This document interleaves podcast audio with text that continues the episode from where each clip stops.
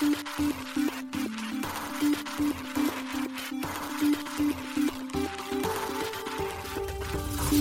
しい経済ニュース。この番組では現当社のメディア新しい経済がブロックチェーン仮想通貨フィンテックに関する日々のニュース解説を平日毎日音声コンテンツでお届けしています。そして新しい経済ではブロックチェーン仮想通貨に関するニュース解説記事やインタビュー記事学習記事などのたくさんのコンテンツを掲載しております。ぜひ新しいひらがな経済漢字で検索してメディアもチェックしてくださいそして LINE 公式アカウントではメディアの更新情報を配信しております LINE 公式アカウントにもぜひご登録ください幻冬舎あたらしい経済編集部の大塚です。高橋です。はい、本日は2月の28日水曜日です。今日のニュースいきましょう。 INTMAX、Plasma Next メインネットアルファをローンチ。 Plasma の改善により拡張性向上。周南公立大学 Web5 採用で DID 利用のデジタル学生証の実証へ Diamond Hands と提携で。イーサリアム大型アップグレードデン君メインネット実装日が3月13日に正式決定。ユニスワップに新機能が追加。暗号資産取引がよりシームレスに。ブラックロックの現物ビットコイン ETF IBIT2 日連続で13億ドル超えの取引高を記録。イギリスロイズ銀行ブロックチェーン活用の電子船に証券ネットワークに参加。国内初ビットポイントに推しトークン上場。バイナンスジャパンにラップドビットコインファイルコイン水上場へ取扱い50銘柄に。ビットフライヤーに同時コイン上場へ2月取扱い10銘柄目。SBI 日本酒ザクにブロックチェーン導入で不正流出を防ぐ。開封後にラベル NFT バッジ受け取りも。ファントムがウォレットウォッチャー提供開始。任意のウォレットを監視可能に。アバランチがネットワーク障害でブロック確定が約6時間停止。現在は解決済み。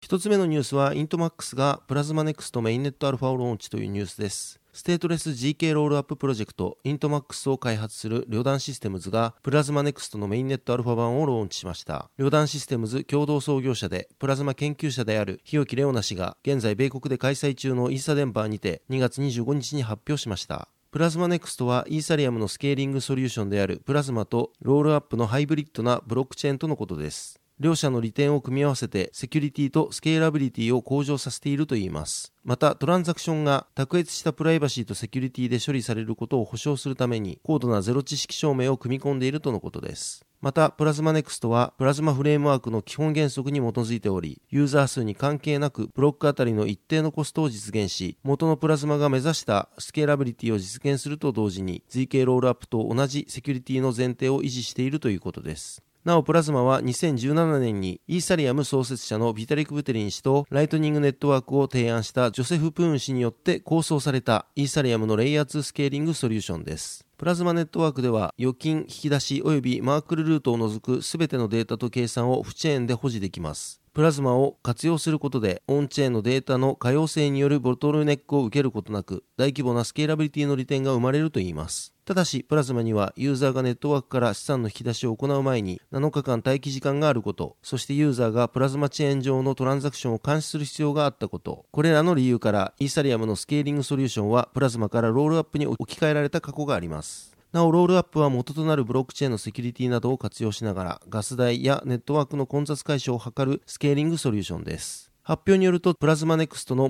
最も重要な部分の一つは、ステートレスアーキテクチャということです。ステートレスなソリューションは、ノードやバリデーターがデータを保持するのではなく、ユーザーが自分のデータを管理する場合を指すといいます。大手ベンチャーキャピタルアンドリーセン・ホロイッツの研究者によると、バリデーターは最小限で一定のサイズのステートのみを保存する必要があるため、これを実現することは困難だといいます。バリデーターのストレージ負担を軽減するための重要な研究と努力にもかかわらず、アンドリーセン・ホロイッツは完全にステートレスなブロックチェーンは実用的でないと結論付けているということです。しかし、プラズマネクストはこのアンドリーセン・ホロイッツの研究を覆す結果を出しているといいます。プラズマネクストではユーザー数に関係なくブロックごとに一定のコストでスケーリングできるといいます。このことは理論的にステートレス性における不可能性への疑似的な解決策になるということです。なお、旅団システムズはプラズマネクストのほか生体認証や MPC、FHE などの最新の暗号技術を搭載したウォレット、イントマックスウォレットを手掛ける企業です。日本人起業家の日置レオナ氏及び藤本舞氏がコーファウンダーを務めています。続いてのニュースは、周南公立大学がダイヤモンドハンズとデジタル学生証の実証へというニュースです。山口県の周南公立大学が DID 分散型アイデンティティ技術を利用したデジタル学生証システムの開発と実証を行うと2月28日に発表しました。なお同システムの開発及び実証に伴い周南公立大学はダイヤモンドハンズと業務委託契約を締結したといいます。なお、ダイヤモンドハンズはビットコインとライトニングネットワークに関する日本最大のコミュニティや事業を運営する企業です。なお、同プロジェクトでは大学にとどまらないデジタル証明書としての発展を展望し、周南市とも連携するといいます。また発表によると周南公立大学とダイヤモンドハンズが共同で開発するデジタル学生書システムでは米ブロック支援の TBD が主導する Web5 プロトコルを採用するということです Web5 は DID と VC 検証可能な証明書を一つのフレームワークで統合し、分散型のアプリケーションの開発を容易にするプロトコルです。データの改ざんを防ぐために記録のハッシュをブロックチェーンに刻むことが可能で、ブロックチェーン関連技術との親和性も Web5 の特徴の一つです。なお同プロトコルは世界の標準化技術の管理団体 W3C が策定した DID 標準及び VC 標準に準拠しています。このように今回のプロジェクトは単なる学生証のデジタル化ではなく Web5 を用いた DID と VC として開発実証が行われるということです。同学生書システムにより在学の事実、氏名、生年月日、成績を含む履修履歴などの個人情報を学生自身が管理したまま第三者が検証することを可能にすることで利便性、安全性、プライバシーの3つの同時向上が期待されるということです。周南公立大学によると同プロジェクトで開発されるデジタル学生証システムは実証実験を経て早ければ2026年にも実運用することが展望されているということです。同大学によると DID を利用したこのような取り組みは世界的に見ても先進的な事例であるといいます。さらにこの DID を利用した学生証のシステムはライトニングと組み合わせることで将来的には証明可能な個人の活動履歴と財産的価値の移転を関係づけることも想定しているということです。何かの目標を達成した際に自動で金銭的な報奨が獲得できるなど分散処理技術と自動化を融合させたインセンティブスキームを設計することや学生証アプリからの実店舗への直接の支払いなど証明書の可能性がライトニングと組み合わせることで広がるということです。なおライトニングはビットコインブロックチェーンのオフチェーンスケーリングソリューションです。ブロックチェーンの外で取引を行うオフチェーン取引により、ビットコインの決済速度の向上やマイクロペイメント、少額決済、安価な送金手数料を実現する技術です。周南公立大学は、同プロジェクトの成果を国内だけでなく、海外にも向けて発信していく予定であるということです。ちなみに同プロジェクトに関する費用の一部は、最強銀行地域 DX 共同研究講座から資金協力を受けているということです。続いてのニュースは、デンクンメインネット実装日が3月13日に正式決定というニュースです。イーサリアムの次期大型アップグレード、デンクンのメインネット実装日が3月13日に正式に決定しました。イーサリアム財団が公式ブログより2月27日発表しました。発表によると具体的な実装時間は3月13日13時55分35秒とのことです。同時刻に発生するエポック269568よりメインネットにてアップグレード内容がアクティブになるといいます。なお、エポックとは32ブロック分のトランザクションがまとめられたブロックの束の単位です。デンクンアップグレードは実行層のカンクンアップグレードとコンセンサス層のデネブアップグレード、この2つのアップグレードを合わせた名称です。なお、デンクンで注目されているのは実行層のカンクンアップグレードで実装される EIP4844 プロトダンクシャーディング導入です。プロトダンクシャーディングはイーサリアムのノードが一時的にオフチェーンデータにアクセス可能になる技術です。これによりネットワークスループットが向上し、トランザクション料金の削減やスケーラビリティが大幅改善し、レイヤー2ネットワークがより低コストでトランザクションを発行可能になることが期待されています。同技術はイーサリアムに新たなトランザクション形式、シャードブロブトランザクションの追加で実現するということです。なお、デンクンは2023年4月に実施されたシャペラ以来のハードフォークを伴うイーサリアムの大型アップグレードです。これまでにゴエリ、セポリア、ホルスキーといった3つのテストネットで実装されています。続いてのニュースは、ユニスワップに新機能が追加、暗号資産取引がよりシームレスにというニュースです。大手 DEX のユニスワップに3つの新機能が追加されました。同プロトコル開発元であるユニスワップラボが2月28日発表しました。今回追加されたのは、ブラウザのサイドバーウォレット拡張機能のユニスワップエクステンション、差し値注文エンジンのリミットオーダー、そしてデータと洞察ページであるデータインサイツです。ユニスワップエクステンションはブラウザのサイドバー内にあるウォレット拡張機能でデジタル資産のスワップ、取引の署名、暗号資産のオンライン取引を効率化する機能です。なお、同機能へのアーリーアクセス希望者は現在ウェイティングリストに参加する必要があります。4週間から6週間でツールにアクセスできるようになるといいます。また、リミットオーダーはトークンがユーザーの指定した価格と期間に応じて自動的にトークンスワップができる機能です。なお、この差し値注文の発注と約定にかかるコストは発生しないとのことです。そしてデータインサイツではトレーダー向けにチャート、プールデータ、取引ログ、その他の関連情報を提供するといいます。ユーザーは同ページから直接スワップ、購入、送信、差し値注文が行えるため、リサーチからスワップまでの工程をシームレスに行えるといいます。なお、リミットオーダーとデータインサイツはすでに提供が開始されています。ちなみにユニスワップの新バージョンプロトコル、ユニスワップ V4 のイーサリアムメインネットでのリリース目標は今年第3四半期に暫定的に設定されています。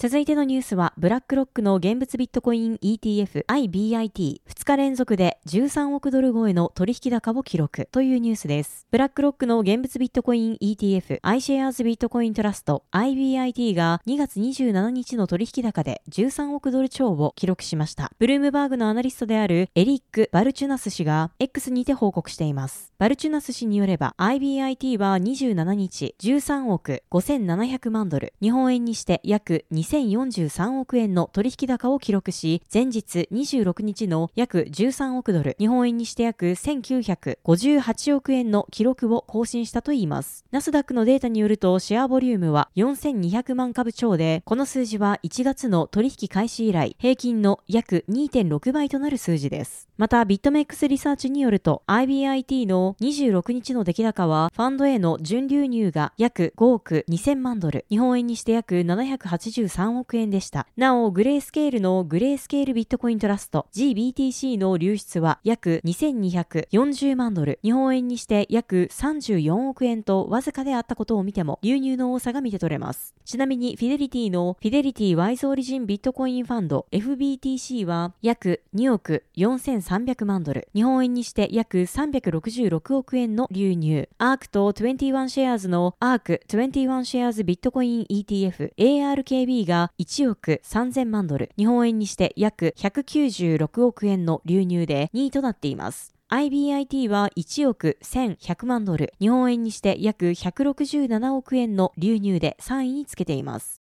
続いてのニュースは A ロイズ銀行ブロックチェーン活用の電子船に証券 EBL ネットワークに参加というニュースです。A ロイズ銀行が船に証券ソリューション WaveBL の電子貿易文書プラットフォームに参加したことを2月26日発表しました。これによりロイズ銀行の顧客は電子船に証券 EBL を WaveBL の136カ国のメンバーネットワーク間で取引できるようになったとのことです。なお発表によれば英国の銀行として WaveBL に参加するのはロイズ銀行が初だといいます。船に証券は売り手が最終顧客に商品を発送する際に運送会社から発行され、発送される商品の受領証として機能します。商品代金の支払い、もしくは後日払いへの同意が確認されると、船に証券は買い手に渡され、買い手は商品到着時に代金を請求することができる仕組みです。このように船に証券は国際貿易における重要文書ですが、現状のところ大半は紙媒体となっています。従来の紙媒体の船に証券と比べ、ブロックチェーンベースの EBL は取引スピードや安全性、業務効率をはるかに向上させますが、その普及率はまだ2%程度だといいます。ロイズ銀行は昨年10月に FIT アライアンスの電子船に証券 EBLs 宣言に署名しています。同宣言は2030年までに EBL を全世界で100%普及させることを目標としています。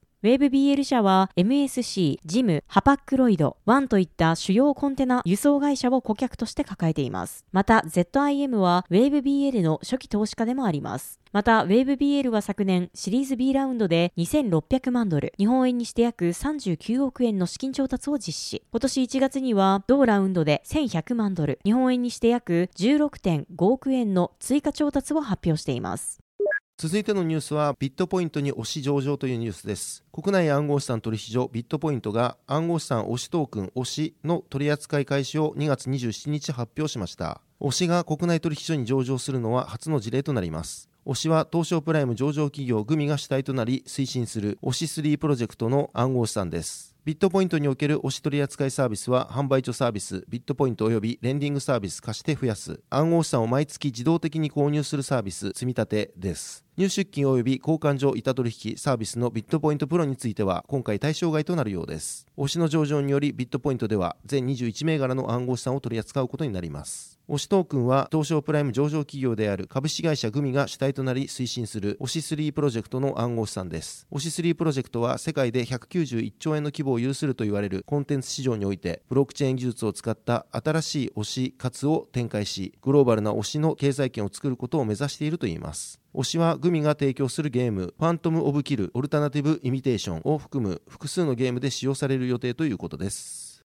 続いてのニュースは、バイナンスジャパンにラップドビットコイン、ファイルコイン、推上場へというニュースです。大手暗号資産取引所、バイナンスの日本法人、バイナンスジャパンが、新たに3銘柄の暗号資産を取り扱い開始することを2月27日に発表しました。対象銘柄は、ラップドビットコイン WBTC、ファイルコインフィル、水水の3銘柄です。この3銘柄は3月5日より取扱い開始になるということです。なお、ラップドビットコインが予定通り上場すれば、国内取引所においてはコインチェックに続き2例目の取り扱いとなる予定です。またフィルは OK コインジャパン、GMO コインに続き3例目となります。水は OK コインジャパンに続き国内2例目となる予定です。WBTC フィル水の対象サービスは暗号資産スポット取引の販売所及び取引所です。そしてフィル及び水のみが貸し暗号資産シンプルアーンでサポートされるということです。なお各銘柄の対応ネットワークは WBTC がイーサリアムでフィルがファイルコイン、イーサリアム BNB スマートチェーンの3ネットワーク、水は水ネットワークにのみ対応するということです。バイナンスジャパンが予定通りラップドビットコイン、フィル、水を取り扱い開始すると同取引所の取り扱い銘柄は合計で50銘柄になります。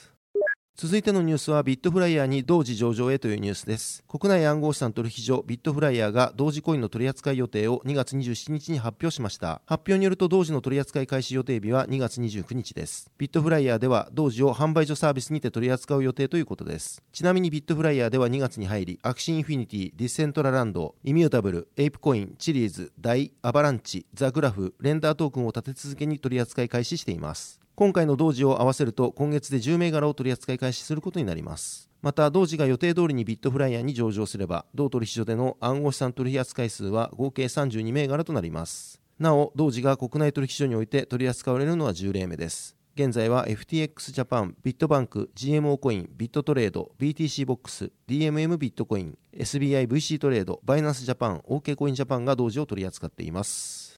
続いてのニュースは日本酒作が SBI トレーサビリティのしめ縄導入というニュースです。SBI トレーサビリティ提供のブロックチェーントレーサビリティサービスしめ縄が日本酒作及び鈴鹿川の蔵元である清水清三郎商店に導入されました。SBI トレーサビリティが2月27日に発表しています。しめ縄は日本酒の不正な流通を防ぐことを目的に日本酒の真贋証明や開封検知正規品管理機能日本酒のストーリー可視化などを提供するソリューションです。アメリカ R3 社開発のエンタープライズ向けブロックチェーン基盤コルダと佐藤の NFC、RFID 技術のデジタルペアリングが活用されています。しめ縄の心眼証明機能により日本酒を購入する顧客を顧客に蔵元として本物を届けるという責任を果たすことができ顧客からさらなる信頼性の向上が期待できるということです。また開封検知機能ではその銘柄がいつ頃どこでどのくらい消費されたかのデータを取得できるといいます。そしてそのデータは蔵元には経営への活用してもらうほか顧客には購入した特別な日本酒の希少性をさらに高めるといった新たな価値の提供が可能になるということです。しめ縄では対象の日本酒を購入し開封した後にスマートフォンで NFC タグにタッチすることで開封された情報がブロックチェーンに記録されアプリトップ画面で開封済みが証明されます。また正規品管理機能では酒造会社で NFC タグにより日本酒一つ一つに付された固有 ID に出荷先情報を紐付けしデータベースで管理できるということです。そのため、この機能により、不正な横流しの抑制効果が働くとともに、不正に横流しされた日本酒の出どころの傾向を把握し、特約店管理に活かせるということです。しめ縄には今お伝えした機能のほか、日本酒を購入開封した人にだけ特別な画面が表示され、限定非公開サイトへの誘導や NFT を受け取れる機能が昨年12月より新たに実装されたといいます。この新機能により、現物資産と強固に紐付けた NFT による顧客ロイヤリティ向上などの取り組みを進めることが可能になったということです。なお、この機能は SBINFT 提供の総合 NFT 運営支援サービス SBINFT3 つが活用されているといいます。SBI トレーサビリティによると、同新機能による具体的なロイヤリティ向上の取り組みとして、どのような内容が効果的かなどは検討段階であるということです。ただし、まずは取り組みの一つとして、日本調べる NFT バッジを清水清三郎商店で一時的にテスト導入し、検証を進めていくということです。具体的には、実際に購入した日本酒ボトルにセットされた NFC タグの固有 ID や銘柄情報などがメタデータとして記録され、ザクファンはしめ縄の新しい機能を機能で飲んだ証として NFC タグの開封後に日本調べる NFT バッジが受け取り可能になるということです。これにより、ザクファンはどの銘柄をいつどのくらい何本飲んだかなどの思い出とともに、現物の日本酒ラベルをコレクションするかのように日本酒ラベルの NFT バッジを自身のデジタルウォレットに収集可能になるということです。さらに清水清三郎商店側は同 NFT バッジを通してザクファンがどの種類をいつ頃からどのくらい保有しているのかを管理でき保有内容に応じて熱量の高いザクファンに対してさらにロイヤリティ向上につながる施策を講じられるということです。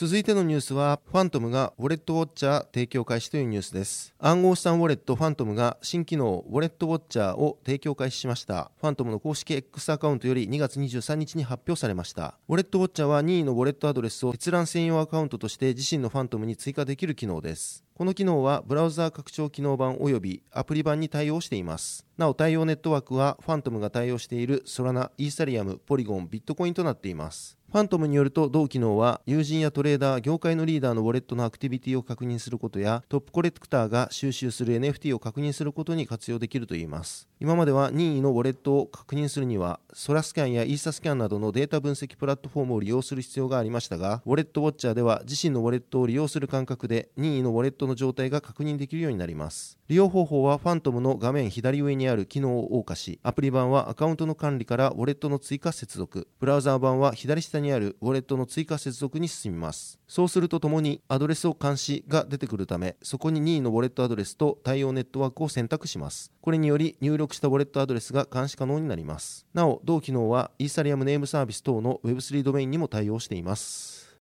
続いてのニュースは、アバランチがネットワーク障害でブロック確定が約6時間停止、現在は解決済みというニュースです。レイヤー1ブロックチェーンのアバランチでブロックの確定、ファイナライゼーションに問題が発生し、ネットワーク障害が起きました。アバランチが2月23日6時30分 EST に報告しました。具体的には、アバランチネットワーク内の3つのチェーン、P チェーン、X チェーン、C チェーンを束ねるサブネット、プライマリーネットワークでのブロック受け入れが妨げられる問題が発生しました。開発者がノードのアップグレードを実施し、現在は解決しています。アバランチの開発者でアバラボの共同創設者であるケビン・セクニキ氏は、この問題はゴシップに関連したメンプール管理のバグのようだが、これは純粋にコードに関連したバグであり、パフォーマンス処理の問題ではないと報告しています。アバランチは報告の中で、アバランチバリデーターは各ピアにステーク加重の帯域幅割り当てを提供しており、このバグのあるロジックにより、各ノードが無駄なトランザクションゴシップで割り当てを飽和させていた。この現象により、バリデーターが発行したプルクエリがタイムリーに処理されず、ポールが処理されないため、コンセンサスの停滞につながったと報告しています。アバランチは23日11時36分 EST にプライマリネットワークのブロックファイナライゼーションが再開され、チームが安定性を監視していると報告。同日12時43分 EST に障害が発生してから約6時間後に問題が解決したことが確認されています。アバランチは昨年3月23日、バグが原因でネットワークが一時停止する事態が起きていました。ネットワークの停止の原因となったのは、同日に実装されたノードのアップグレード、バンフ20に含まれていたバグによるものでした。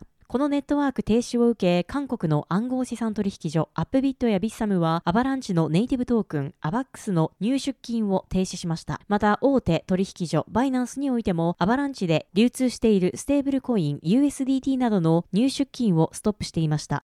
はい、本日のニュースは以上となります。そして本日も毎週恒例のコンテンツが出ておりますので紹介させていただきます。毎週恒例、サトシ・ナカモトが残した言葉、ビットコインの歴史をたどる旅です。今回はビットコインで支払える自販機は実現するサトシが BTC のサトシが BTC の決済スピードを語るです。こちらは新しい経済のサイトから見られるようになっております。ぜひご覧ください。